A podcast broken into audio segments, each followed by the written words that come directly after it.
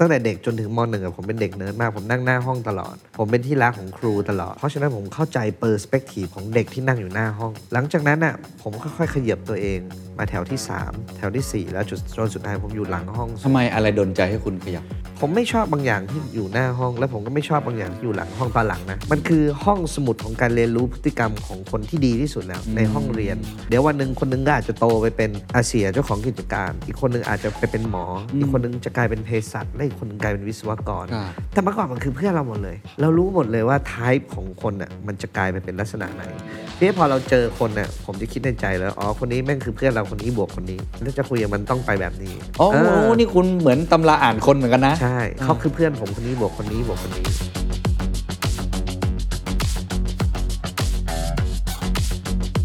มัยเด็กๆนะ เวลาผมจะคุยกับใครอะถ้าเป็นผู้ชายมีอยู่แค่สองเรื่อง ถ้าจะตีซีหรือว่าจะพูดคุยหนึ่งชวนคุยเรื่องฟุตบอล อืมอืมกับสองชวนคุยเรื่องหนังโป๊เห็นไหมคุณขำเลยว่ากับผู้ใหญ่เนี่ยเหรอเห็นไหมเห็นไหมผมพูดยังไม่ทันอะไรเลย เอ้ยผมผมไม่ผมไม่ค่อยได้ดู This is the Standard Podcast. Eye opening for your ears. The secret sauce. สวัสดีครับ ผมเคนนักครินทร์และนี่คือ The Secret Sauce Podcast What's your secret? ขยายธุรกิจให้เติบโต แค่มีกลยุทธ์อาจจะไม่ใช่ แต่คุณต้องมีสิ่งที่เรียกว่าการปิดดีลธุรกิจ การเจรจาต่อรองการจับมือกับพาร์ทเนอร์ นี่จะเป็นเหตุผลครับที่เราจัดงาน The Secret Sauce Club ครั้งที่ 3 คลับของผู้นำและผู้ประกอบการครับ ที่เราจะพาทุกท่านไปพูดคุยเรื่องของการปิดดีลเดือด เผยเทคนิคเจรจามองเกมขาดจนขยายธุรกิจสู่เวทีโลกครับ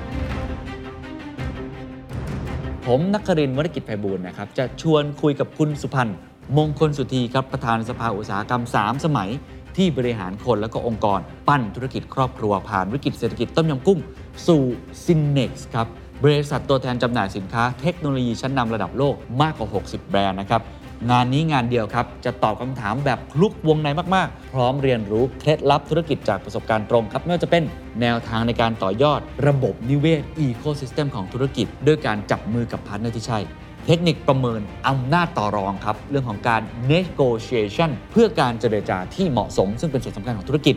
กลยุทธ์ปิดดีลกับคู่ค้าองค์กรใหญ่ให้สำเร็จ ลงทะเบียนลุ้นรับสิทธิ์เข้าร่วมงานฟรีตั้งแต่วันนี้จนถึง 19 มกราคม 2566 ที่เว็บไซต์ The Standard หรือว่าดูรายละเอียดเพิ่มเติมได้ที่ The Secret Sauce นะครับ หลังจากที่คุณก็เดินในเส้นทางของการเป็นพิธีกรมาเรื่อยๆทำมาหลายรายการจนมาทำบริษัทของตัวเอง ในปัจจุบันเนี่ยครับโลกมันก็เปลี่ยนเนาะครับวิธีการสื่อสารก็เปลี่ยนครับมันก็มี t ิ k t o k มันก็มีอะไรใหม่ ๆ เต็มไปหมดคนก็บอกว่าคนดูแนวตั้งดูสั้น ๆ ลงออนไลน์มากขึ้น แต่คุณก็ยังทำทีวีอยู่ โอเค มี YouTube มีออนไลน์ด้วย มองตัวเองยังไงในตอนเนี้ยกับการปรับตัวเข้าสู่โลกใหม่คือจริงๆผมไม่ใช่เป็นคนสมัยใหม่เลย ผมชอบฟังเพลงเก่าๆ ผมชอบเสพวัฒนธรรมเก่าๆ จริงเออๆผมผมถูกฟรีซเอาไว้แบบเด็กยุค 90นะๆเหรอเออผมชอบดูหนังก็ตอนนี้ไม่เาๆรู้จักเพลงใหม่ ๆ เลย น้อยมาก ผมโอ้ก็รู้จักแต่แบบ Oasis เอ่อ Franz Ferdinand อะไรแบบที่ผมฟังตอนเด็กครับๆเงี้ยครับถ้าสมัยก่อนผมจัดรายการที่ Fat ตลอดหรือที่ Cat อะผมยังอัปเดตตลอด ช่วงนี้ผมไม่มีเวลาครับคือถามว่าผมยังจัดอยู่ไหมยังเป็นช่วงเวลาผมทุกวันจันทร์อังคารที่ Cat Radio นะเที่ยงคืนถึงตีสองยังเป็นช่วงเวลาผมอยู่ แต่ผมไปจัดไม่ไหว ก็ดีเจท่านอื่นก็ช่วยมาแทน เพราะว่าเมื่อก่อนเราไปจัดได้ ร่างกายเราไหว เราเสร็จงานตีสามตีสี่หกโมง เจ็ดโมงเราตื่นไปทำงานได้หลังๆนี้เราไม่ไหวแล้ว มันมันมันมันไม่ล้ามันไม่ไหวขนาดนั้นครับถ้าว่างจริงจะไปครับจะไปจัดอ่าซึ่งก็จะได้อัปเดตเพลงใหม่อ่าๆรู้จักบ้างว้าวแอนโดฟไม่รู้นี่ใหม่หรือเปล่านะจิมแอนสวิมเนี่ยยังพอรู้จักบ้างนี่คือนี่ใหม่สุดผมแล้วนะ ที่ไปจัดล่าสุดเพราะผมไม่ได้ไปจัดมาประมาณปี 2 ปีละเออ Tilly Birds ทีมแมนดาวรู้จัก Tilly Birds นี่รู้จักเพราะไปดูคอนเสิร์ตเขาอ๋อร้องได้เพลงเดียวอะเมื่อกี้มันไม่เป็นอะไรมันเป็นรสนิยมส่วนตัวนะเราก็ชอบของมันได้ แต่ในงานเนี่ยมองเรื่องอนาคตวงการสื่อหรือว่าในตัวเองจะปรับตัวยังไงไหมเขาพูดกันเยอะ disruption เนี่ยครับคือผมว่าแพลตฟอร์มมันเป็นเพียงแค่ส่วนหนึ่งอ่าครับครับสำคัญที่สุดคือคอนเทนต์อ๋อคือวิธีการนั่นอีกเรื่องหนึ่งครับแต่เรื่องที่คุณจะเล่า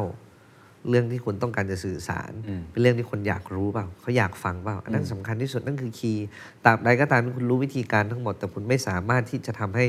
คนสนุก คนดูได้รับประโยชน์ตรงนั้นได้ คุณก็ทำพวกนั้นไม่ได้ คือสิ่งนี้จๆยังไงก็ไม่เปลี่ยนใช่ไหมใช่ในมุมเปิดซึ่งผมว่าอันนี้สำคัญที่สุด อันนี้สำคัญที่สุดอืมเพราะว่ามันมีคนน้อยคนมากนักที่จะมีความสามารถในเรื่องนี้เอองั้นเปิดเล่าให้ฟังหน่อยเคล็ดลับตลอด 8 ปี หรือว่าก่อนหน้านั้นก็ได้ทำยังไงให้รายการของเปิดเนี่ยมัน สนุกแล้วก็ได้ประโยชน์ เอ่อผมไม่รู้ว่ารายการผมสนุกหรือเปล่านะ ต้องไปดูตอนคุณเคนนะครับไม่รู้สนุกหรือเปล่า พาไปทำไมก็ไม่รู้นี่องคลักษ์เอ่อชีวิตเขาดูแบบวันๆอยู่แต่ห้องสมุดอะไรอย่างเงี้ยนะเอ่ออ่านหนังสือแม้กระทั่งเรื่องของฟิลิปมอริสอะคุณยังอ่านเลยอะเฮ้ยจำได้เลยเนี่ย ผมจำได้ทุกคนอะโอ้ว่าผมอ่านเรื่องบุหรี่จริงสัมจำได้ภาษณ์อะไรเออโอ้เออสุดยอดเออเอันนี้ผมเนี่ยก็มีคนมาสัมภาษณ์อยู่เรื่อย ๆ เหมือนกัน ครับ แต่วิธีการทำงานของเปิร์เนี่ยจะต่างจากหลายคนอะมีทีมมาสเกลหาข้อมูลเราค่อนข้างละเอียดใช่ไหมเส ร็จปุ๊บตอนเปิร์มาสัมภาษณ์ก็ใช้เวลากับเราค่อนข้างนาน แล้วก็พาไปดูหลาย ๆ สถานที่ ซึ่งส่วนตัวผมอะมันก็ทำให้เราได้ไม่ใช่แค่นั่งคุยอย่างนี้แหละ พอไปเห็นนู่นเห็นนี่มันก็มีเรื่องเล่าเพิ่มเติม แล้วคุณก็ทำให้ผมเนี่ยอยากจะเล่าหลาย ๆ เรื่อง อันนี้คือสิ่งที่ผมรู้สึก แต่ผมอยากรู้ว่าความตั้งใจของคุณ ที่จะทำรายการในแต่ละตอนให้มันสนุกและได้ประโยชน์เนี่ยเบื้องหลังมันคืออะไรคือความคิดของมนุษย์เรามันมัน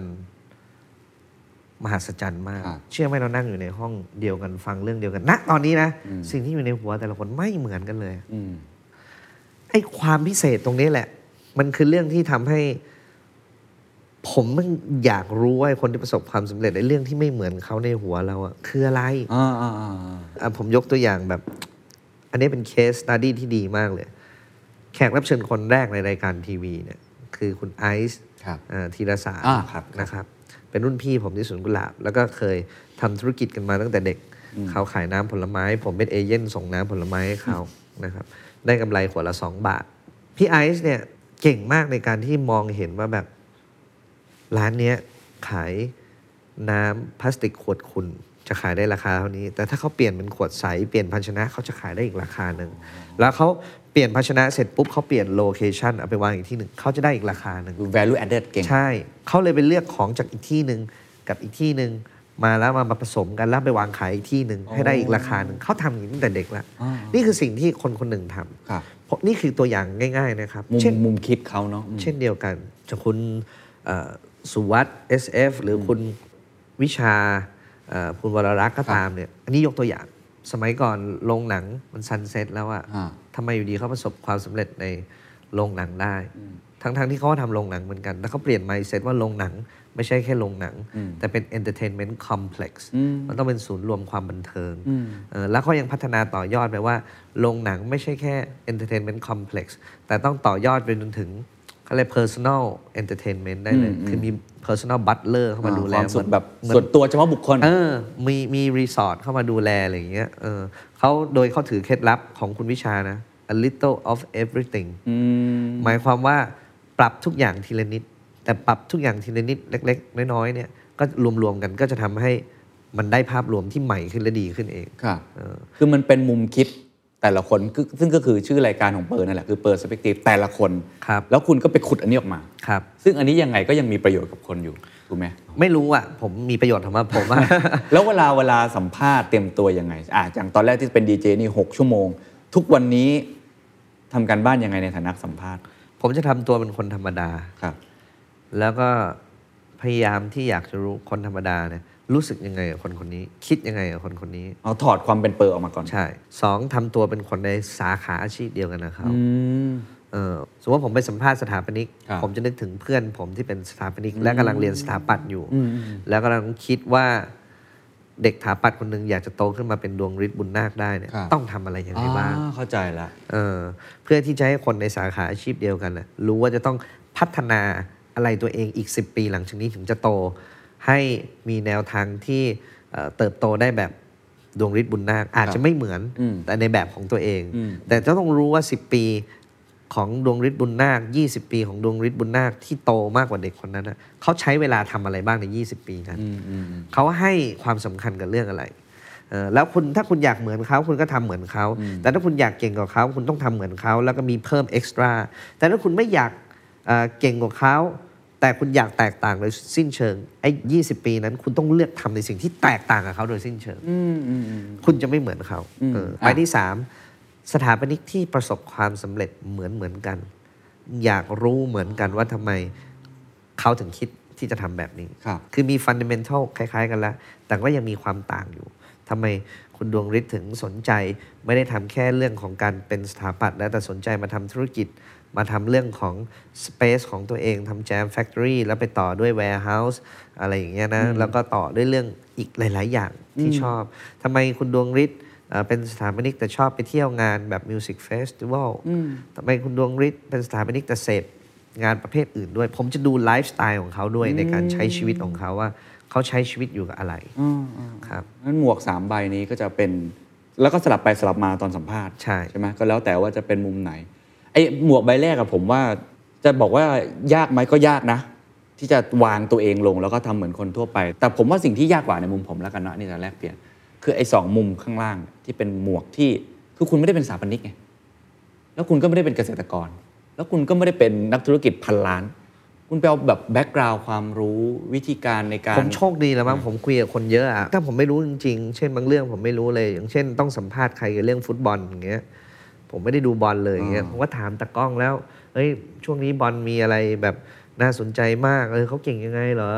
เออมีมีเรื่องอะไรไหนขอข้อมูลหน่อยซิอะไรเงี้ยแล้วแล้วอยากรู้อะไรถ้าเกิดถ้าถ้าเองได้เป็นคนมานั่งนี่เองอยากรู้อะไรอะไรเงี้ยผมก็จะถามจากคนเหล่านี้แหละอืมเป็นพิธีกร มันไม่มีตำราในการสอนได้ เรื่องของทักษะการพูดฝึกได้ครับแต่ว่าการจะเป็นพิธีกรที่ดีต้องมีคุณสมบัติไม่อย่างใดอย่างหนึ่งประกอบอืมหนึ่งคุณต้องเป็นคนอ่านเยอะ อืมอย่างพี่เคนนักครินทร์เนี่ยเป็นคนอ่านเยอะครับผมเป็นคนไม่อ่านหนังสือเลยอืมการอ่านเยอะหมายความว่าคุณได้รับสารใหม่ๆเข้ามาในหัวได้รับความคิดใหม่ๆ เข้ามาในหัวทำให้คุณฝึกรับคมความคิดของคุณอยู่ตลอดเวลา เพื่อที่จะเอาไปพูดคุยกับคนอื่นผมไม่ใช่แบบนั้น ผมอ่านน้อยมากสองคุณต้องใช้ชีวิตเยอะอ๋อผมว่าอย่างที่สองครับ หลังเลิกงานหรือชีวิตส่วนตัวของผมเนี่ย ผมใช้ชีวิตมากสำคัญยังไงกับการเป็นที่พิธีกร คุณได้พบเจอผู้คน เยอะคุณก็จะรู้ว่า ความเป็นคนของคนทั่วไปอะเขามีลักษณะนิสัยแบบไหนเขาคิดยังไงเขาชอบอะไรเขาไม่ชอบอะไรกันเขาพูดคุยอะไรกันเออวันๆเขาเสพอะไรกันอืมอะไรเงี้ยคุณได้ทั้งเห็นได้ทั้งฟัง และได้ทั้งแลกเปลี่ยน แล้วเวลาคุณแลกเปลี่ยนคุณได้เห็นพฤติกรรมด้วยว่าคนเขาตอบสนองต่อความคิดเห็นของคุณที่แลกเปลี่ยนออกไปยังไงคุณได้เห็นแววตาเขาเลยเขาชอบหรือไม่ชอบในสิ่งที่คุณแสดงออก มันเกิดจากการใช้ชีวิต ซึ่ง เกิดได้จากการท่องเที่ยว พบเจอผู้คนเที่ยวด้วยตัวเองก็ได้ คุณเที่ยวคนเดียวแต่คุณเห็นผู้คนชีวิตที่แตกต่าง คุณก็เกิดภาพสะท้อนกับภาพของชีวิตของตัวเองอะคุณเอาสิ่งเหล่านั้นเนี่ยมาใช้ในการพูดคุยกับคนอื่นๆได้คำถามทุกคำถามที่คุณมีกับตัวเอง คุณใช้ถามคนอื่นได้ เพราะทุกคนก็มีคำถามกับตัวเองทั้งนั้น คุณใช้ชีวิตยังไงบ้างก็อะที่วันนี้ไปวันนี้วันนี้ไปไหนต่อ วันนี้เดี๋ยวก็นัดเจอคุยกับครีเอทีฟของแบบ อีกบริษัทหนึ่งอะไรเงี้ยคือเราจะมีคล้ายๆกับถ้าต่างประเทศเรียก Soho House อ่าครับก็คือ Creative People มารวมตัวกัน เมืองไทยสมัยก่อนก็จะมีร้านชื่อ Surface อ่าครับก็จะเป็น Creative กลุ่มคนจากแต่ละบริษัทที่เป็น head head เนี่ยชอบมานั่งอยู่ที่บาร์แล้วก็เอาปัญหาของตัวเองที่เจอในองค์กรอะมาพ่นที่บาร์ อีกคนนึงก็จะแก้ปัญหาเราได้ เราก็จะแก้ปัญหาคนอื่นได้แต่แก้ปัญหาตัวเราเองไม่ได้ไอ้เรื่องจริงจริงมันถ้าเอากล้องตั้งไว้นี่เป็นโอ้หนังได้โคตรเลยสนุกเรื่องชาวบ้านเนี่ยแบบเก่งครับโคตรเลยอะเรื่องตัวเองไม่เก่งมันเป็นเรื่องอย่างนี้แหละแล้วมันโคตรสนุกเลยครับครับเนี่ยเดี๋ยวผมก็จะนัดเจอกลุ่มเพื่อนกลุ่มนั้นแหละ พวกนี้มี bookmark แปลกก็ผมชอบอืมเพราะผมจะได้ของใหม่ตลอดอืมเออเขาจะมี ซอสของเขาที่ไปเปิดไม่เหมือนเว็บไซต์ที่พวกเราเปิดอืเขาจะมี reference ไม่เหมือนเราเออะอ reference ใหม่ ๆ ที่โลกขับเคลื่อนทั้งแฟชั่น ทั้งไลฟ์สไตล์ใหม่ ๆ ให้เราอยู่ซึ่งมันก็ตลก็อดเวลาช่วยทำให้เปอร์แบบเปิดกว้างด้วยใช่ไหมใช่ใช่ครับอ่าใช่ครับเราใช้ชีวิตยังไงอีก ตีกอล์ฟตีกอล์ฟตีกอล์ฟดียังไง ผ่อนคลายไม่ต้องคิดเรื่องงาน เป็นช่วงเวลาห้าหกชั่วโมงที่ผมไม่เครียด เพราะผมไม่มีงานอยู่ในหัวเลยรอไม่ได้ไปตีเพื่อหา connection อะไรตีแล้วถ้าคิดงานไปด้วยตีไม่ได้ อ๋อเหรอใช่ต้องคุณตัดตีเก่งเหมือนกันนะเห็นไม่อยู่เก่งไม่เก่งได้ได้รู้แค่ชอบตีอ่าเออครับ ตีกอล์ฟเจอเพื่อน ผมไม่เคยตีกอล์ฟหา connection ตอนเด็กๆเคยคิดตอนอายุ18เนี่ยผมตีกอล์ฟเพราะผมอยากเป็นล็อบบี้ยิสแล้วผมก็รู้สึกว่าล็อบบี้ยิสไม่ใช่อาชีพผม ผมไม่ชอบอาชีพนี้ คือการคุยกันแล้วก็เอ่อเสร็จแล้วก็แบ่งผลประโยชน์กันช่วยเหลือกัน ผมว่าไม่ใช่อืมคือถ้าพี่เคนเป็น เป็นพี่ผมเป็นเพื่อนผมมาขอให้ผมช่วยอะไรสักอย่างหนึ่งผมจะไม่เรียกเงินพี่เลยแม้แต่บาทเดียวอืมอืมเพราะถ้าผมเรียกเงินพี่แม้แต่บาทเดียว อันนี้แปลว่าผมไม่ได้ช่วยพี่อืมผมช่วยผมเองอืมเพราะฉะนั้นไม่ใช่อาชีพที่ผมชอบครับครับ ผมไม่เคยมีการแบบขอผลประโยชน์ใคร จากการช่วยเหลือเรื่องใดอืมนอกจากตีกอล์ฟทำอะไรอีกใช้ชีวิตที่ทำให้คุณเป็นพิธีกรที่มีมุมมองที่หลากหลาย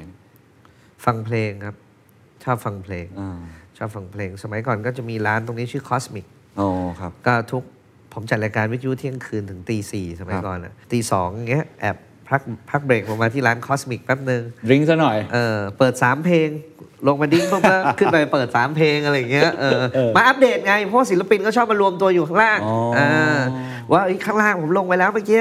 เออเจอวงนี้มาวงนั้นครับมาครับอะไรอย่างเงี้ยครับอ่าอะคุยมาถึงตรงนี้อยากจะชวนคุยเรื่องนี้นิดหนึ่งคุณละลายพฤติกรรมแขกยังไง ก็เนี่ยชวนคุยไปคุยไปเรื่อยๆเรื่อยเดี๋ยวค่อยเซาะทีละนิดเซาะเท่านี้นิดหน่อยอะเขาเริ่มผ่อนคลายแล้วเราก็เซาะลึกมากขึ้นเซาะลึกมากขึ้น คือคนเราเนี่ยมันจะมีกำแพงอยู่ และกำแพงแสดงออกได้ตั้งแต่อาการเลยๆอืมเขามาปุ๊บเขานั่งกอดอกอืมกอดอกแปลว่าเขาป้องกันตัวเองอยู่ทำยังไงให้เขาลดการกอดอกให้ได้ แปลว่าต้องทำให้เขาสบายเออ ก็ต้อง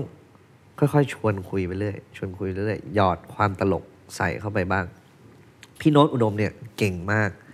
ในการละลายพฤติกรรมผู้คนอืมเออจริงจริงแล้วมันเป็นเรื่องความสำคัญมากในการสื่อสารให้คนดูนะครับ อันเนี้ยเป็นศาสตร์ที่ผมสามารถสื่อสารและบอกได้เลยว่า ถ้าเราเก่งมากมีทฤษฎีที่แม่นยำในเรื่องที่เราต้องการจะเล่ามีวิชาการที่แน่นมากเลย พูดหนึ่งชั่วโมงเต็มๆอะคนฟังอาจจะรับได้แค่ประมาณ 40%ถามเราตอบได้ทุกอย่างนะ เพราะว่า เราวิชาการดีอะครับแต่เขาว่าไม่รู้เรื่องตามวิชาการเรา แต่ถ้าเรามีวิชาการแล้วเรามีภาพประกอบด้วยอืมดูเสร็จแล้วมีภาพตามด้วยมีสื่อด้วย คนจะรับได้ประมาณ 60%สังเกตได้เวลาเราเรียนหนังสือ แต่ถ้าเรารับได้ 90 อัพอะเราต้องมีอารมณ์ขันด้วย เราอยู่ในห้องเรียนครูสอนเลยเออจำได้บ้างไม่ได้บ้าง แต่ครูคนไหนสอนตลกคุณจำได้แม่นอ่าจริงจริงเออแล้วทำไมคุณไปดูเดี่ยวไมโครโฟนสามชั่วโมงคุณจำได้ทุกเรื่องที่เขาพูด เมื่อเราเปิดกำแพงใจของคนได้ คนจะพร้อมรับสารเราอย่างมหาศาลเลยเออทุกอย่างที่เขาพูดจะเข้าอยู่ในใจเขาหมดเลยอืมแต่ถ้าเกิดเขามีกำแพงหรือตั้งการดกับเรานะ ยากมากที่ครับเราจะเข้าถึงเขาได้ มันต้องใช้เวลาเอ่อสมัยก่อนตอนผมเด็ก ๆ ผมแบบอ่อนหัด ผมก็ใช้วิธีการจับเข่า จับเข่าเขาเลยเหรออะจับจริง ๆ เลยใช่ไหมจับจับทุกคนจะแซวผมบอกเออเดี๋ยวผมก็จับเข่าให้แล้วจับเข่าเนี่ยเพราะผมต้องการจะ ละลายในพฤติกรรมเหรอ มันเป็นทัชไง อ๋อทัชคือจับอย่างนี้ เออทัชฟีลิ่งไงเขาจะแบบ เอ้ย สบายนะเออตัวนี้ยังใช้อยู่ไหม ไม่ค่อยนะ แต่คุณก็ใช้อารมณ์ขัน ใช่ ใช้วิธีการทำให้เขารู้สึกสบายใจ ใช่ ใช่ไหมซึ่งนี่เป็นสิ่งสำคัญมาก สมัยเด็กๆนะ เวลาผมจะคุยกับใครอะถ้าเป็นผู้ชายมีอยู่แค่สองเรื่อง ถ้าจะตีซีหรือว่าจะพูดคุยครับหนึ่งชวนคุยเรื่องฟุตบอล อืมอืม กับสองชวนคุยเรื่องหนังโป๊เห็นไหมคุณขำเลยว่ากับผู้ใหญ่เนี่ยเหรอ เห็นไหมเห็นไหมผมพูดยังไม่ทันอะไรเลยเฮ้ยผมผมผมไม่ค่อยได้ดูดูดิผมยังไม่ทันทำอะไรเลย คือจริง ๆ ไม่ เวลาเนี่ยเจอใครก็แล้วแต่ถ้าผมอยากจะ make relation อะครับครับพี่เชียร์ทีมไลน์พี่ชอบทีมไลน์อ่าใช่ใช่เอ้ยแม่งไม่ดูบอล แม่งดูหนังโป๊แน่แล้วถามว่าอะไรๆชวนกูคุยเรื่องหนังโป๊โอ้โหผมชอบเยคนไหนอย่างเงี้ยเหรอคือแบบโคตรตลกเลยอะตอนเด็กๆอะในวันนั้นที่เป็นเด็กมันใช้มุกนี้ได้ วันนี้โตขึ้นมาหน่อยก็อาจจะใช้ยาก แล้วตอนนี้ใช้มุกอะไร เวลาไปคุย โดยเฉพาะแบบคนที่เขาอาจจะเป็นผู้บริหารระดับสูง หรือว่าเป็นคนที่เขาอาจจะมีมาดมีกำแพงนิดนึงเนี่ยมันเป็นไปโดยธรรมชาติแล้วอะครับพี่เหรอเออ มันไม่ได้รู้สึกยากนะผมไม่รู้สึกแบบประหมาสมมติคนที่คุณไม่รู้จักเลยแล้วคุณเจอครั้งแรพี่กอะผมสัมภาษณ์คนแบบ ผมว่าเกือบหมื่นคนแล้วนะ ในชีวิตอะเออนี่เรื่องจริง คือสัมภาษณ์ Perspective เอง สัมภาษณ์หลายรายการเองเนี่ย ก็ผู้บริหารระดับสูงเนี่ยมันก็เยอะแล้วใช่ป่ะ ผมไปสัมภาษณ์ยินดีที่ได้รู้จักเนี่ย อ๋อ อีกรายการนะโอ้โห วันหนึ่งนี่ผมคนอย่างน้อยแบบชาวบ้านทั่วไปเลยยี่สิบคนสามสิบคนอะผมละลายพฤติกรรมคนแบบวันละยี่สิบสามสิบคน คุณผมเนี่ยผมเคยดูรายการเปอร์แล้วแบบผมทำไม่ได้อะเออเดินคุยกับคน 20 คนเนี่ยใช่ แม่งโคตรสนุกเลยอะเสียงตีนชิบหาย แล้วทำยังไง เอออันนี้อันนี้เล่าให้ฟังนิดนึง อยากรู้เหมือนกัน ผมเคยทำคอลัมน์เล็ก ๆ นะ ตอนทำอยู่นิตยสารจำชื่อคอลัมน์ไม่ได้แล้วแต่ประมาณว่าชื่อซอยเดียวกันอะไรพวกนั้นเดินตามซอยอะผมทำอยู่สองครั้งแล้วผมบอกบอกผมเลิกเลยผมทำไม่ได้อะคุณทำได้ไงอะพี่เคยดูสไปเดอร์แมนปะครับ ที่มันมีภาคหนึ่งที่อยู่ดีมันก็แบบอยากใส่ชุดดำเป็น dark อะอ่าครับครับครับเออจริงแล้วคนเราต้องเรียนรู้ที่จะเป็นหลาย character เผอิญผมเองตอนเด็กๆผมเป็นเด็กเรียนมาก เป็นเด็กเนิร์ดมากๆเลยอะถามจริงจริง จุดเปลี่ยนคือมสองตั้งแต่เด็กจนถึงมหนึ่งอะผมเป็นเด็กเนิร์ดมาก ผมนั่งหน้าห้องตลอด ผมเป็นที่รักของครูตลอดเออมีอะไรช่วยเหลืออาจารย์ตลอด เพราะฉะนั้นผมเข้าใจ perspective ของเด็กที่นั่งอยู่หน้าห้องว่าเขามี mindset อะไร หลังจากนั้นน่ะผมค่อยๆขยับตัวเองมาแถวที่3แถวทีสี่4แล้วจุดจนสุดท้ายผมอยู่หลังห้องทำไมอะไรดนใจให้คุณขยับ ผมไม่ชอบบางอย่างที่อยู่หน้าห้อง แล้วผมก็ไม่ชอบบางอย่างที่อยู่หลังห้องตอนหลังนะครับหน้าห้องครูรักเพื่อนเกลียด ผมอยากมีเพื่อน ผมไม่ได้อยากแบบให้ครูรักผม ผมก็เหยียบมาอยู่ในจุดที่ผมเริ่มมีเพื่อนบ้าง แล้วผมก็เริ่มติดกับการมีเพื่อนเยอะมากขึ้นเรื่อยๆก็เลยผมย้ายไปขยับมาเรื่หลัอยงๆหลังห้องเออเออหลังห้องสุดเลย แล้วก็มันก็ทำให้ผมเรียนรู้ว่า ตอนผมอยู่ห้องเรียนเด็กที่นั่งอ่านการ์ตูนเวลาครูสอน เด็กที่แบบนั่งวาดการ์ตูน หรือเด็กที่แบบจดทุกอย่างที่ครูพูด หรือเด็กที่แบบแอบสูบบุหรี่หรือแอบไปคุยกันเรื่องอื่นในห้องเรียนเด็กอีกกลุ่มหนึ่งนั่งเล่นเกมเนี่ยมันมีพฤติกรรมแบบไหน มันคือห้องสมุดของการเรียนรู้พฤติกรรมของคนที่ดีที่สุดแล้วในห้องเรียน เพราะทุกคนเดี๋ยววันหนึ่งคนหนึงก็อาจจะโตไปเป็นอาเซียเจ้าของกิจการ อีกคนหนึงอาจจะไปเป็นหมอ อีกคนหนึงจะกลายเป็นเภสัชและอีกคนหนึงกลายเป็นวิศวกรครับแต่เมื่อก่อนมันคือเพื่อนเราหมดเลย เรารู้หมดเลยว่า t y p e ของคนน่ะมันจะกลายไปเป็นลักษณะไหน ทีนี้พอเราเจอคนเนี่ยผมจะคิดในใจแล้วอ๋อคนนี้แม่งคือเพื่อนเราคนนี้บวกคนนี้อ๋อเอามาผสมกันอ่าอ๋อลักษณะของมันถ้าจะคุยกับมันต้องแบบ ต้องไปแบบนี้อ๋อเออนี่คุณเหมือนตำราอ่านคนเหมือนกันนะ ใช่ใช่เขาคือเพื่อนผมคนนี้บวกคนนี้บวกคนนี้อ๋อเออ แล้วคุณก็จะรู้วิธีการเข้าหา ใช่ มันมีรูปแบบไหมยกตัวอย่างสักหนึ่งถึงสองตัวอย่างได้ไหมว่าคนแบบนี้ต้องคุยยังไง คนแบบนี้ต้องคุยยังไง เออ ผมไม่เคยทำแบบ ไม่เคยตกผลึกนะนี่เขียนเป็นตำราได้นะเออถ้าตกผลึกอะทุกอย่างมันไปเป็นไปโดยอินสติ้งเหรออ่ามันเป็นไปโดยสัญชาตญาณแต่ถ้าผมเอามาถอดเขียนตำราก็อาจจะ ผมอาจจะลึกซึ้งกับมันมากขึ้น แต่ทุกอย่างผมยังใช้วิธีการ trial and error ในการลองอยู่ตลอดเวลาอ่าเออในการลองอยู่ตลอดเวลาแต่สำคัญที่สุดคือแววตาเหรออ่านแววตาออกปุ๊บก็รู้หมดเลย มีสักหนึ่งถึงสองตัวอย่างไหมอย่างเช่นอะคนที่เจอทายนี้ต้องคุยแบบนี้ เช่นผู้บริหารระดับสูงอาร์ติสคนที่อาจจะ introvert หน่อย extrovert หน่อยอะยกตัวอย่างเช่น ถ้าคุณเจอพี่เพชรโอสถานุเคราะห์ที่เป็นผู้บริหารระดับสูงที่เป็น เจ้าของมหาวิทยาลัยกรุงเทพ เจ้าของโอสถสภา คุณเจอเขาคุณจะคุยกับเขาเรื่องอะไรโอ้โหไม่รู้เลย ดนตรีศิลปะดิอ่าคุณเห็นเขาแต่งตัวไหมล่ะอืมเออเขาชื่นชอบเพลง ไม่คุยเรื่องการศึกษาก่อนไม่คุย Let's talk about love, baby, love. เขาชอบเพลง เขาเขาชอบงานศิลปะ แต่เขาก็มีความสามารถในการบริหารด้วย เพราะฉะนั้นเขาถึงลีดมหาวิทยาลัยเขาไปในงาน ทางด้าน creativity เออเพราะว่าตัวเขาเองเป็นคนแบบนั้นไงอืมอืมเออเราต้องแบบพยายามเข้าใจว่าฮ็อบบี้ที่เขาชอบคืออะไรให้ได้เออถ้าเราเข้าใจฮ็อบบี้ที่เขาชอบได้เราก็จะคุยกับเขาได้ และการที่เราจะเข้าใจฮ็อบบี้ที่เขาชอบได้ เราต้องเป็นคนเปิดตัวเองให้ลองทำฮ็อบบี้ให้หลากหลายอืมไม่ใช่ว่าสมมุติจะคุยเรื่องเพลงแต่เราไม่ได้เข้าใจเพลงจริงใช่ๆมันก็ต่อยอดไม่ได้ ใช่ ผมมาลองทำหลายอย่างเยอะอะครับอืมแต่ผมไม่เก่งสักอย่างเลยแต่ผมชอบทำหลายอย่าง คือผมไปสัมภาษณ์คนแบบเซียนเลี้ยงปลากัดผมก็คุยกับเขารู้เรื่องอะเพราะตอนเด็กๆผมแม่งเลี้ยงปลากัด500 ตัวอย่างเงี้ยผมก็คุยรู้เรื่องคุยกับสัตวแพทย์ผมก็รู้เรื่องใช่ไหมผมรู้หมดว่าปลามันเป็นยังไงอะไรเงี้ยตอนเด็กๆอะไรเงี้ยผมไปคุยกับคนที่แบบชอบ extreme เล่นเพนต์บอลเงี้ยผมก็คุยรู้เรื่องเพราะตอนเด็กๆผมชอบเล่นเพนต์บอลอย่างเงี้ยเรามีประสบการณ์ร่วม เออมันมีประสบการณ์ร่วมมันต้องหาเรื่องที่มันแบบมีประสบการณ์ร่วม แต่ว่าที่ง่ายที่สุดเมื่อกี้ไงถ้าผู้ชายอะสองเรื่องผมบอกคุณไปแล้วแล้วถ้าเป็นผู้บริหารระดับสูงๆล่ะวันนี้รายการธุรกิจอะเขาจะมีเคยมีคำถามมาถามผมเหมือนกัน คนที่เป็นแบบระดับแบบ CEO high level มากๆ อยากชวนคุย อยากทำความรู้จัก หรือเป็นหัวหน้าเรา เราอยากจะทำให้เขามองเห็นเรามากขึ้น เปิดมีวิธีการคุยกับเขายังไงบ้าง หนึ่ง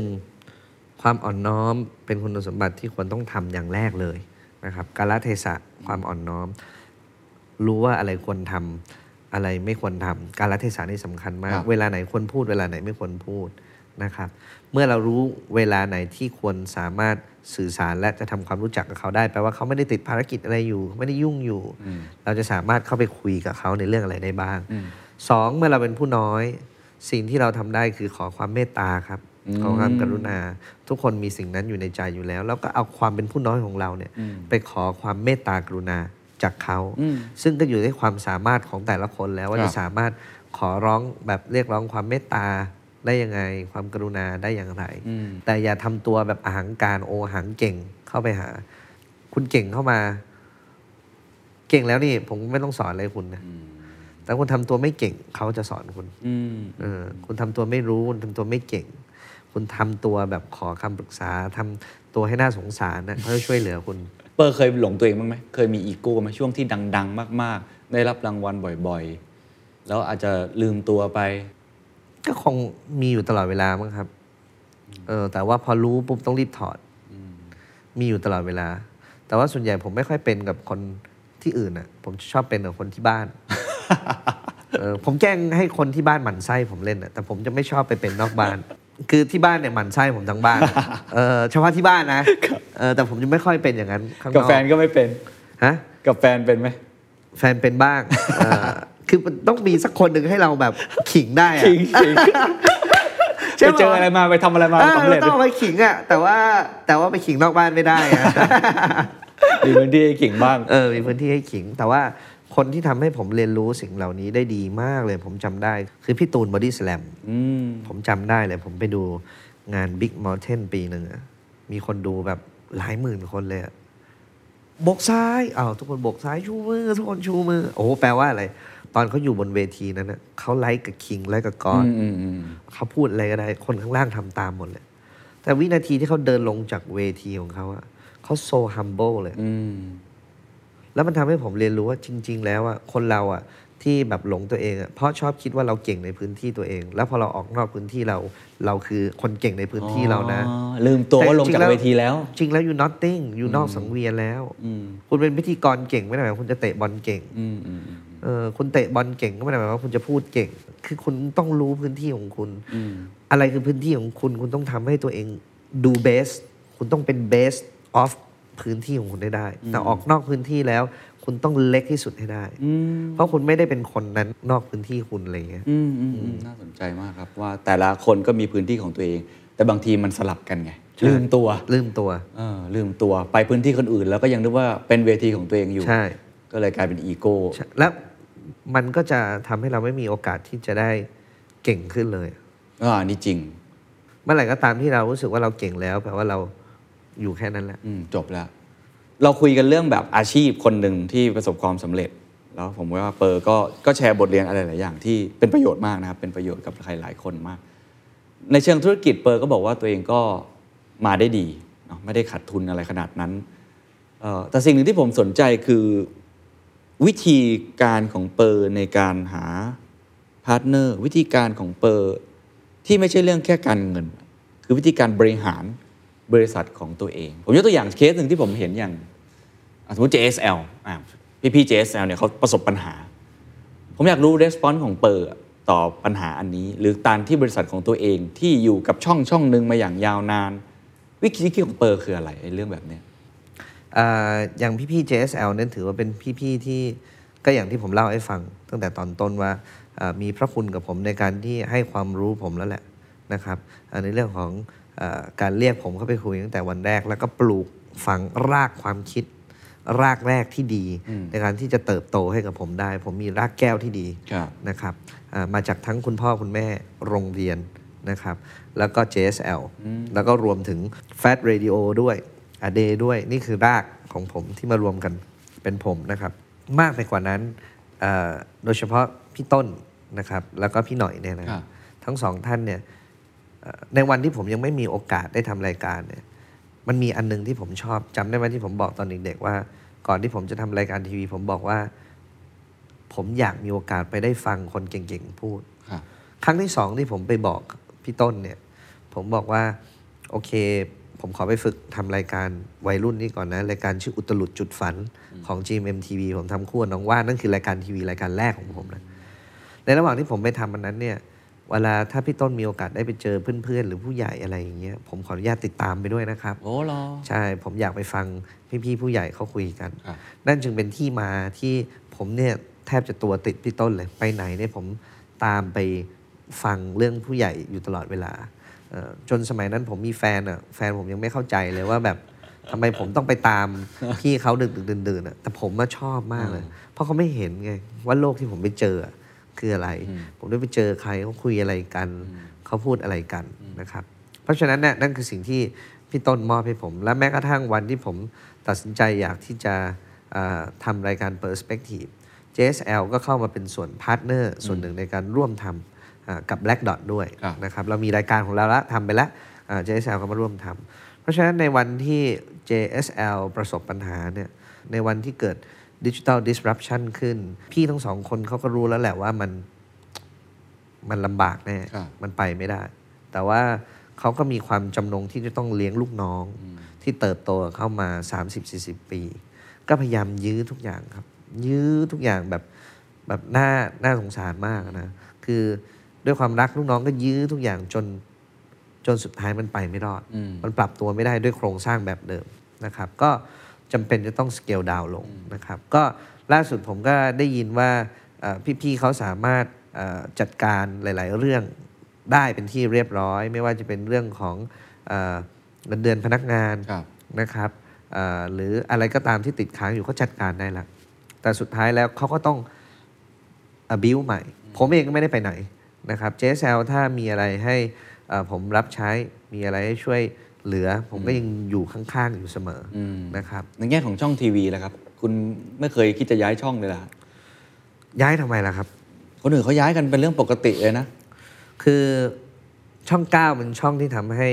คนรู้จักรายการ Perspective นะครับผมเคยพูดกับทีมงานช่อง9เยอะมากที่อสมทหลายคนก็ถามว่าผมจะย้ายไหม ผมเคยบอกกับทีมงานช่อง9ไว้แล้วว่า ตราบใดก็ตาม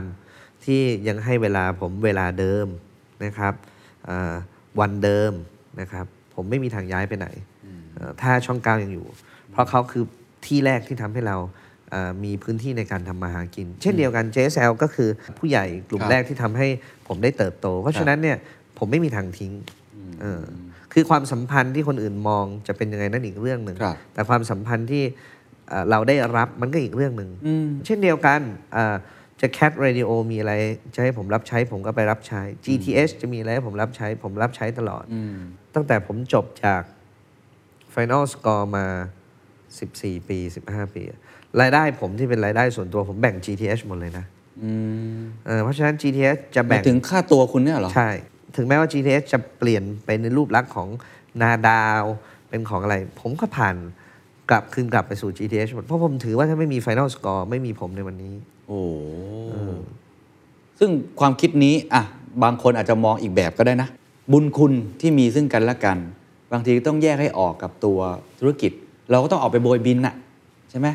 เหมือนที่เมื่อกี้คุณเล่าเรื่องพี่หอยอย่างเงี้ยก็บางคนก็ต้องมีสิทธิ์ ซึ่งผมว่าก็เป็นเรื่องปกตินะ ของธุรกิจของการเป็น partner ถึงจุดหนึ่งก็ต้องแยกทางจากกันมันคงไม่สามารถผูกโยงกันได้ตลอด แต่ว่า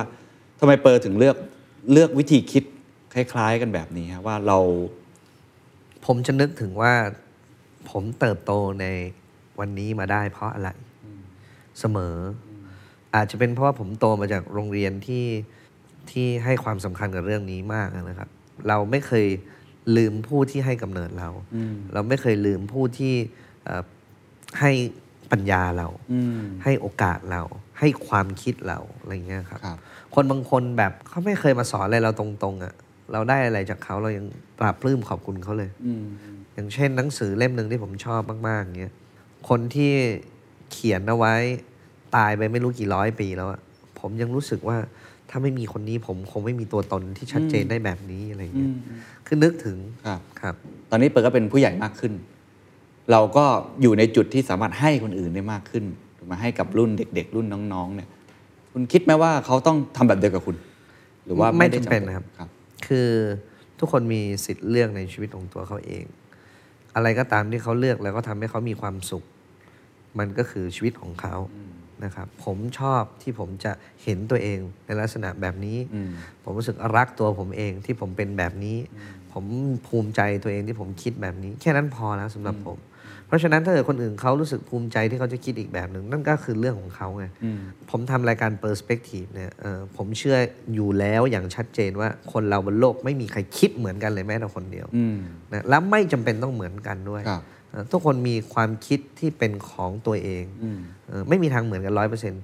อาจจะเหมือนกันทับซ้อนบางเรื่อง แต่ไม่เหมือนกันร้อยเปอร์เซ็นต์นะครับ ผมเองคิดแบบนี้เพราะผมมีความสุขกับตัวของผมแบบนี้เออคุณก็สามารถคิดในแบบแตกต่างของคุณได้ และมีความสุขของตัวของคุณ แล้วผมเคารพความคิดคุณด้วย ผมจะไม่มาบอกว่าความคิดผมถูกอืมความคิดคุณผิดไม่ใช่อืมเรา respect ในความเป็นตัวเอง เรารักตัวเองแล้วเราก็ respect ในความเป็นตัวตนของตัวเอง แล้วเราก็ respect ในความเป็นตัวตนของคนอื่น เพราะเราอยากเป็นตัวของเราแบบนี้แล้วคนอื่นก็อยากเป็นตัวของเขาในแบบของเขา เช่นเดียวกัน น้องรุ่นใหม่จะคิดแบบไหนก็ได้ครับหรือจะ ผู้ใหญ่ที่โตกว่าเราจะคิดอีกแบบหนึ่งก็ได้อืมครับ ไม่มันไม่จำเป็นต้องเหมือนกัน อีกบทบาทหนึ่งที่ตอนนี้เปอร์กำลังทำอยู่ก็คือบริษัทครับเล่าให้ฟังหน่อยทำอะไรเห็น โอ้ลงในไอจส่วนตัวเยอะมาก แล้วก็มีผ้าอะไรต่างๆ นานาใช่ไหมอินกับมันหรือยังไงมันคืออะไรครับ คือถ้าพูดถึงเรื่องของความยั่งยืนใช่ไหมครับ แล้วก็พูดถึงเรื่องของภัยที่มันเข้ามาทำให้เป็นตัวกระตุ้นเนี่ยครับ ช่วงโควิดโลกร้อนโลกรวนเนาะอืมโควิดที่มันเกิดขึ้นเนี่ยมันเห็นได้ชัดเลยว่าการใช้ชีวิตของเรามันผิดอะไรบางอย่าง เราอาจจะให้ความสำคัญกับสิ่งที่เรามองเห็น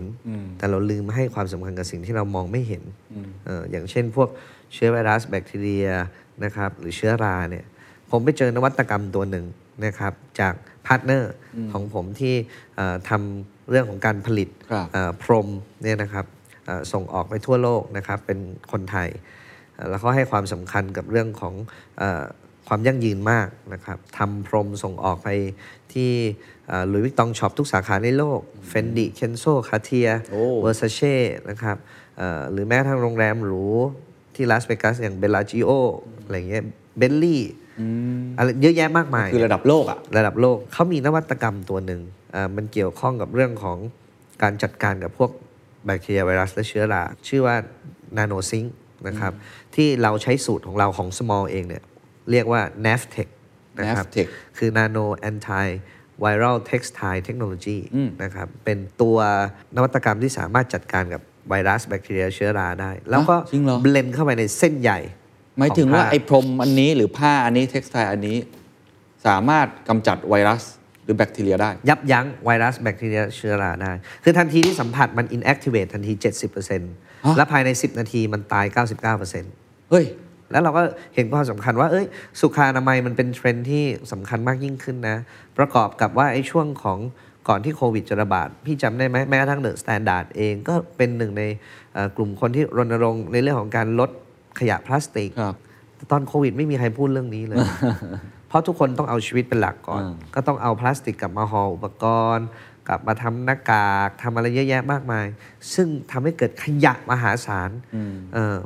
มากเลยนะ คือผมว่าในช่วงเวลา 3 ปี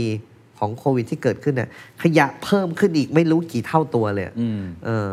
แล้วก็เลยมองว่าเอ๊ะมันจะมีวิธีการยังไงที่ทำเอ่อวัสดุอะไรที่สามารถยับยั้งพวกนี้ และจัดการกับเรื่องของขยะพวกนี้ได้ด้วย ผมก็ไปเอานวัตกรรม upcycling นะครับเออก็คือเอาพวกขวดพลาสติกทั้งหลายเนี่ยมาอ๋อทำความสะอาดใหม่หมดเลยครับครับใหม่แบบใหม่หมดเลยนะครับทำความสะอาด แล้วแปลเปลี่ยนจากพลาสติกให้กลายเป็นเส้นใยนะครับแล้วก็เอา upcycling เนี่ยนะครับมาผสมกับไอตัว NAVTech ของเราอ๋อเหรอเบลนเข้าไปในเส้นใยสรุปแล้วคือมันมีทั้งเทคโนโลยีนวัตกรรมอันใหม่ แล้วก็อัพไซคลิงครับวัสดุได้ด้วยใช่ครับเอ่อทุกผลิตภัณฑ์ของเรานั้นมาจาก upcycling ครับแปลว่าลดขยะลดขวดพลาสติกไปบางบางอย่าง เช่นหน้ากากก็อาจจะลด 2 ขวดครับพรมอาจจะลด 20 ขวด ผมจำปริมาณไม่ได้นะคครัรับบแต่ว่าลดทุกอันทำไมถึงอยากทำอะอยากทำธุรกิจใหม่ที่ได้เงินหรือจริง ๆ แล้วมีความฝันอื่นคือ black dot กับ small มีความเชื่อคล้ายๆกันที่มาของคำว่า black dot เนี่ยครับที่ผมชื่อว่า black dot เนี่ยๆนะครับบริษัทของเปอร์ชื่อ Black Dot จุดดำเนี่ยเหรออ่าเรามีความเชื่อคือวันนั้นที่ผมก่อตั้งกับหุ้นส่วนอีกหนึ่งท่านครับนะครับ ก็มีความเชื่อเหมือนกันว่าเราสองคนจะทำสิ่งที่ยิ่งใหญ่ แต่เราไม่สามารถทำให้ประสบความสำเร็จได้ด้วยกำลังของเราสองคน งั้นเราวางตัวของเราสองคนเป็นเพียงแค่จุดเล็ก ๆ และทีมงานที่เหลือทุกคนเอ่อรวมถึงทั้งคนดูเอ่อแขกรับเชิญในรายการ สปอนเซอร์ คือจุดดำอีกหลาย ๆ จุดเอ่อเคยได้ยินไหมว่าหนึ่งภาพ จะเกิดขึ้นได้เกิดจากจุดหนึ่งจุดเท่านั้นเอง เช่นเดียวกันเราจะทำภาพใหญ่แค่ไหนก็แล้วแต่ต้องมีจุดหลาย ๆ จุดมารวมกันครับผมเชื่อในพลังของคนตัวเล็ก ๆ นั่นคือเป็นที่มาของ Black Dot Black Dot มีทุกวันนี้ได้ไม่ใช่เพราะตัวผมเองครับเอ่อเกิดจากผมและหุ้นส่วนนะครับ แล้วก็ทีมงานทุก ๆ คนเข้ามาเป็นดอทเสริมให้มันแข็งแรงมากยิ่งขึ้น ทีนี้ในแง่ของ small ก็เช่นเดียวกัน ผมเชื่อว่าเอ้ยผมอยากทำให้โลกมันปลอดภัยมากยิ่งขึ้นนะอยากให้สุขอนามัยของคนมันดีมากยิ่งขึ้น อยากลดขยะ ให้ดีมากยิ่งขึ้น แต่ลำพังเราเองคงทำไม่สำเร็จอะเออแต่เราคิดใหญ่มากเลยนะ เราอยากเป็นแบรนด์ระดับโลกเออไปสู่ระดับโลกเลยทำให้คนทั้งโลกใช้ การที่เราจะทำแบบนั้นได้ เราก็ต้องขอพลังจากอีกหลาย ๆ คนครับนะครับ เพราะฉะนั้น small ต้องให้ความสำคัญกับเรื่องของสิ่งเล็ก ๆ อะไรที่เราทำได้ เพื่อช่วยลดปัญหาของโลกเราทำเช่น upcycling ครับเราไปตั้งโรงงานอยู่ที่ขอนแก่นนะครับ เพราะเรารู้ว่าการตั้งโรงงานอยู่ที่ กรุงเทพเนี่ยนะครับ หรือว่าเขตปริมณฑลเนี่ย คนอีสานจะต้องเดินทางมาทำงานอืมในเขตเนี่ครัยบแล้วก็ทิ้งลูกเอาไว้อ๋อให้อยู่กับยายและยายเลี้ยง อันนี้ก็ไปตั้งบ้านเขาเลย ใช่เราไปตั้งบ้านเขาเขาจะได้มีชีวิตครอบครัวที่สมบูรณ์โอ้เอ่อวิถีชีวิตเขาจะดีมากยิ่งขึ้น แล้วเราให้เอ่อสวัสดิการเทียบเท่ากับเขาเข้ามาทำงานอ๋อในนี้เลย เพราะฉะนั้นเนี่ยพนักงานครับกว่า 700 คนเนี่ยนะครับหุ้นส่วนผมดูแลดีมากอืมอ่าให้เขาได้ทำงานที่บ้านไผ่ที่ขอนแก่นนะครับ แล้วก็สอนเทคโนโลยีของเขา ให้เขาได้ทำงานที่มีคุณภาพนะครับอะในแง่ของคนเราให้ความสำคัญแล้ว เช่นเดียวกันเราให้ความสำคัญกับสิ่งเล็ก ๆ ที่เราคิดว่าถ้าบ้านหนึ่งหลัง มีคนไฮจีนอยู่แค่คนเดียว บ้านนั้นไม่มีทางไฮจีนได้ เพราะอีก4คนที่อยู่ในบ้านไม่ไฮจีนครับเราต้องทำยังไงให้พลังเล็ก ๆ ของทุกคนเนี่ยรวมกันแล้วเขาไฮจีนเหมือนกันหมด คุณต้องเผยแพร่ความคิดนี้ คุณต้องคิดถึงหัวอกคนอื่นว่าเอ้ยคุณต้องให้ความสำคัญกับความสะอาดนะเอ่อไอสิ่งเล็ก ๆ ที่มองไม่เห็นด้วยตานี่มันมันก่อให้เกิดโรคมหาศาลนะเออขนาดพวกไวรัสแบคทีเรียเชื้อราเนี่ย ตัวมันเล็กมากเรามองไม่เห็นนะแต่การทำงานของมันอะร่วมมือกันอย่างสมัครสมานสามัคคีมันทำลายโลกได้เลยอะโลกพังเลยอะ่ะเออเราเห็นเราเห็นมันเป็นแรงบันดาลใจด้วยเราก็เลยคิดว่า เออ เราสามารถเอาสิ่งเล็ก ๆ เหล่านั้นนะมารวมเออ แล้วก็ค่อยๆบอกต่อไปจึงเป็นที่มาของ small เออนะครับอ่าเมื่อกี้แง่ของคนเราดูแลครับใช่ไหมครับโลกนะครับเราก็ดูแลด้วยการลดขยะทำ upcycling และสุดท้ายเนี่ยเราก็ต้องมีกำไรนะครับแต่เราพยายามให้เอากำไรเนี่ยเป็นอย่างสุดท้าย ถ้าพูดพูดจริงๆก็คือ people planet profit เนี่ยเราเอา profit ไว้หลังสุด เพราะ สุดท้ายต้องมีไม่งั้นธุรกิจมันเดินไปข้างหน้าไม่ได้ แต่เราก็ต้องทำให้เอ่อมี profit เพื่อคนที่ทำงานอย่างตั้งใจจะได้มีกำลังใจในการทำงานอืมเราให้ incentive เขาได้ เราให้เอ่อสวัสดิการที่ดีกับเขาได้ครับครับอ่าทำธุรกิจมาสื่อเองหรือการท่องเที่ยวมาพอมาทำอันนี้ความยากคืออะไร คือการทำให้คนเข้าใจถึงนวัตกรรมใหม่คือมันเป็นสิ่งที่มองไม่เห็นนะ เมื่อมันมองไม่เห็นมันก็จับต้องได้ยากใช่ไหมแต่มันมีอยู่จริงอ่าเช่นผ้าเช็ดตัวที่คุณใช้อยู่ที่บ้านเนี่ย ที่มันเหม็นอับกันเพราะคุณไม่ตากแดด แบคทีเรียมันโต มันก็เลยเหม็นอับ แต่ถ้าเกิดผ้าเช็ดตัวของเราเอาไปใช้เนี่ยแบคทีเรียมันโตไม่ได้ เชื้อรา มันโตก็ไม่ได้ไม่มีกลิ่นอับ ไม่มีกลิ่นอับ ผมก็เลยสร้างเป็นผลิตภัณฑ์มาไม่ว่าจะเป็นพรมเช็ดเท้า หมอนเบาะน้องหมา น้องแมว ถุงมือหน้ากาก เพื่อให้คนเนี่ยได้มีโอกาสใช้แล้วก็จะมีสุขอนามัยที่ดีมากยิ่งขึ้น ครับ ครับ สิ่งที่ยากคือเล่าให้ถึงนวัตกรรมตรงนี้ ครับ ว่ามันมีดียังไงนะฮะ มองอนาคตบริษัทนี้ยังไง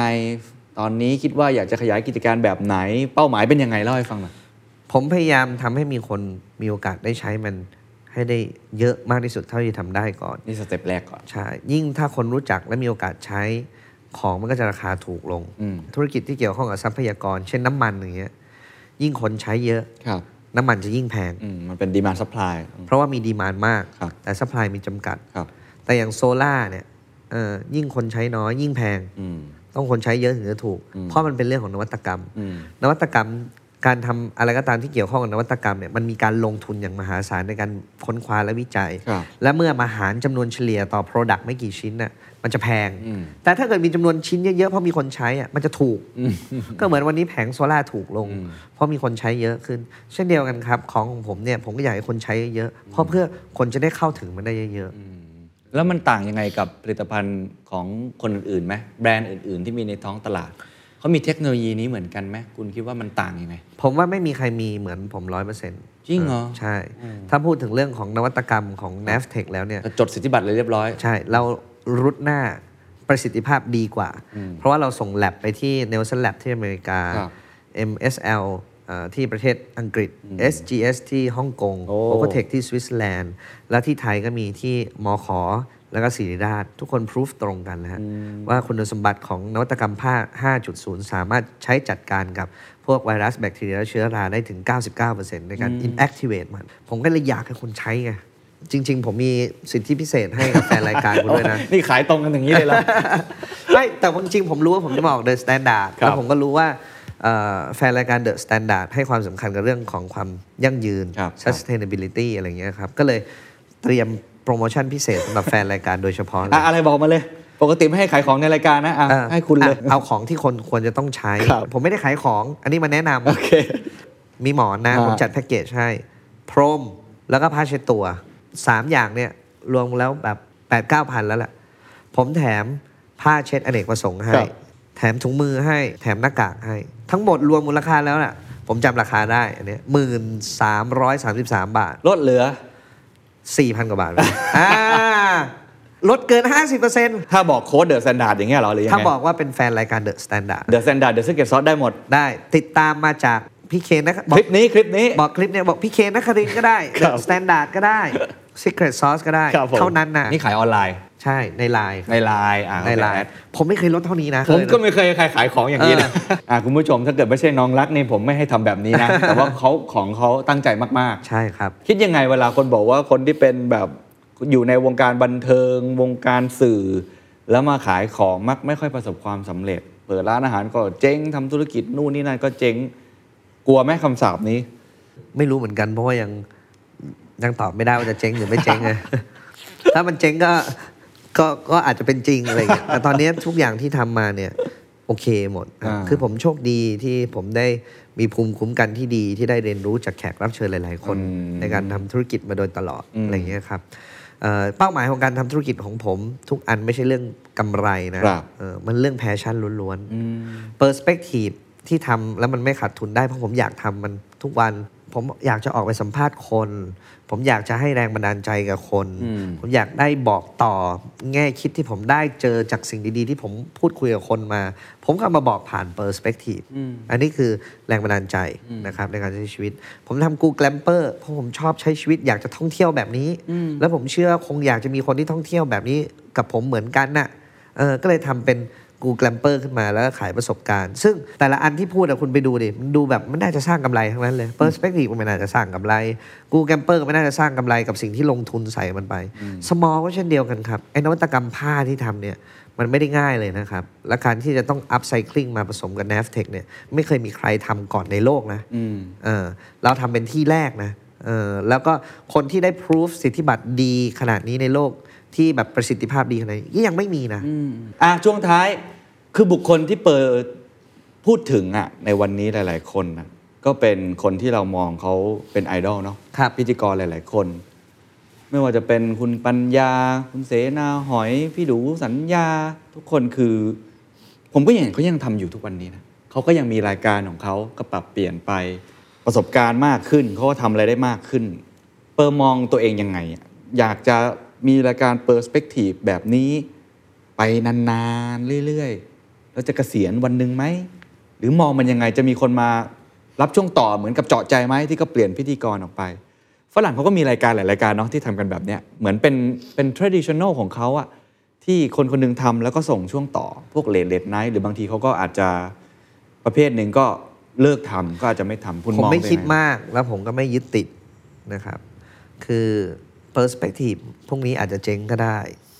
Black Dot พวกนี้อาจจะเจ๊งก็ได้ Small พวกนี้ก็อาจจะเจ๊งก็ได้ แต่ว่าเพราะเมื่อก่อนเราเคยกลัวเรื่องพวกนี้ สมัยตอนที่ผมเปิด Black Dot ขึ้นมาตอนแรกๆอะสองปีแรกอะผมไม่เคยขาดทุนเลยนะ ผมเครียดทุกวันเลย ผมกลัวบริษัทเจ๊งอืมทุกวันผมจะต้องมานั่งคิดแล้ว จะต้อง move ยังไงขยับยังไงเพื่อให้บริษัทไม่เจ๊ง จนผมรู้สึกว่าเฮ้ยผมไม่มีความสุขเลยว่ะ สู้ผมรับจ้างเป็นพิธีกรแบบสมัยก่อน แล้วผมก็ใช้ชีวิตของผมแบบหมดเวลางานก็คือหมดเวลางานไม่ต้องก็คิดใช้ชีวิตแล้วไม่ต้องรับผิดชอบ ดีกว่าไหมเออก็มีความสุขดีครับเงินก็มีใช้อืมนะทำไมนี่ต้องมานั่งเครียด เงินก็ไม่ได้ได้เยอะมากกว่าเดิมนะ เงินไม่ได้เยอะมากกว่าเดิมนะ ผมทำงานรับจ้างก็ได้เงินเยอะพอๆกับทำ Perspective นะ แต่ว่าทำผมต้องมาได้ความเครียดด้วย ก็เลยถามตัวเองว่าไอ้เปอร์ เจ๊งแล้วไงวะ เจ๊งแล้วเป็นหนี้เปล่า ไม่ได้เป็น เพราะว่าไม่ได้กู้เงินที่ไหนมาทำอ่าเจ๊งแล้วแปลว่าไอ้ที่มีอยู่ทุกวันนี้ไม่มีใช่ไหมครับใช่อ้าวก็เหมือนชีวิตมึงสมัยก่อนนะดิเออ แล้วตอนเหมือนมึงเหมือนตอนเป็นดีเจแล้วเออช่วงเราเหมือนตอนเป็นดีเจที่รับค่าแรงมากกว่า200แล้ว แล้วก็เป็นพิธีกรที่มีคนจ้างเยอะแล้ว อืมก็มีก็มีงานทำนี่ มีชีวิตที่มีความสุขนี่ ก็ไม่ต้องรับผิดชอบอะไรด้วย ก็ดีไม่ใช่เหรอวะ200อืม เพราะฉะนั้นถ้ามันเจ๊งขึ้นมาจริงๆผมก็แค่ใช้ชีวิตที่มีความสุขแบบนั้น และตอนที่ก่อนที่จะไม่มี ผมก็ทำให้มันมีได้ใช่ป่ะก่อนไม่มี small ก่อนไม่มี Google Camper ก่อนไม่มี perspective ก็ทำให้มันมีขึ้นมา ถ้าย้อนกลับไปใหม่ก็ทำได้ใหม่อีกอืมไม่กลัวอะไรเลย ผมก็เลยคิดว่าผมไม่ได้ยึดติดอะไรตรงนั้นเลย เพราะฉะนั้นตราบใดก็ตามที่ยังมีโอกาสให้ได้ทำผมทำมีโอกาสได้ขยายต่อ ผมขยาย แต่ถ้าเกิดมันหมดโอกาสหรือไม่ได้ทำไม่เป็นไร ก็หยุด แล้วก็ทำใหม่ แค่นั้นเอง อย่าไปยึดติดมันมากว่ามันต้องอยู่ไปตลอดไม่ไม่มีไม่มีอยู่จริงอะอืมเออโลกไม่มีกี่ปี โลกมีมาต้องไม่รู้กี่ปี พระพุทธศาสนายังมีแค่ 2,500 กว่าปีเลยอืมแปลว่าก่อนหน้าพระพุทธศาสนาอาจจะมีศาสนาอื่นๆอีกเยอะแยะมากมายเอ่ออารยธรรมอีกเยอะแยะมากมาย ก่อนหน้าจะมีธุรกิจที่ยิ่งใหญ่ ทุกวันนี้โควิดยิ่งเห็นได้ชัดเลยไอ้ยิ่งใหญ่ทั้งหลายตายเกิดใหม่เยอะที่คิดว่าเราจะอยู่เป็นอมตะอืม ผมไม่ได้เชื่อแบบนั้นฉะนั้นไม่ได้ยึดติดอะไรกับมันทุกอย่างเกิดและดับครับ ครับ วันหนึ่งก็ต้องดับไม่ช้าก็เร็วเออเพราะมันเป็นสัจธรรม ขอบคุณมากครับ ครับผม And that's the secret sauce. ถ้าคุณชื่นชอบ The Secret Sauce episode นี้นะครับ ก็ฝากแชร์ให้กับเพื่อนๆ คุณต่อด้วยนะครับ และคุณยังสามารถติดตาม The Secret Sauce ได้ใน Spotify, SoundCloud, Apple Podcast, Podbean, YouTube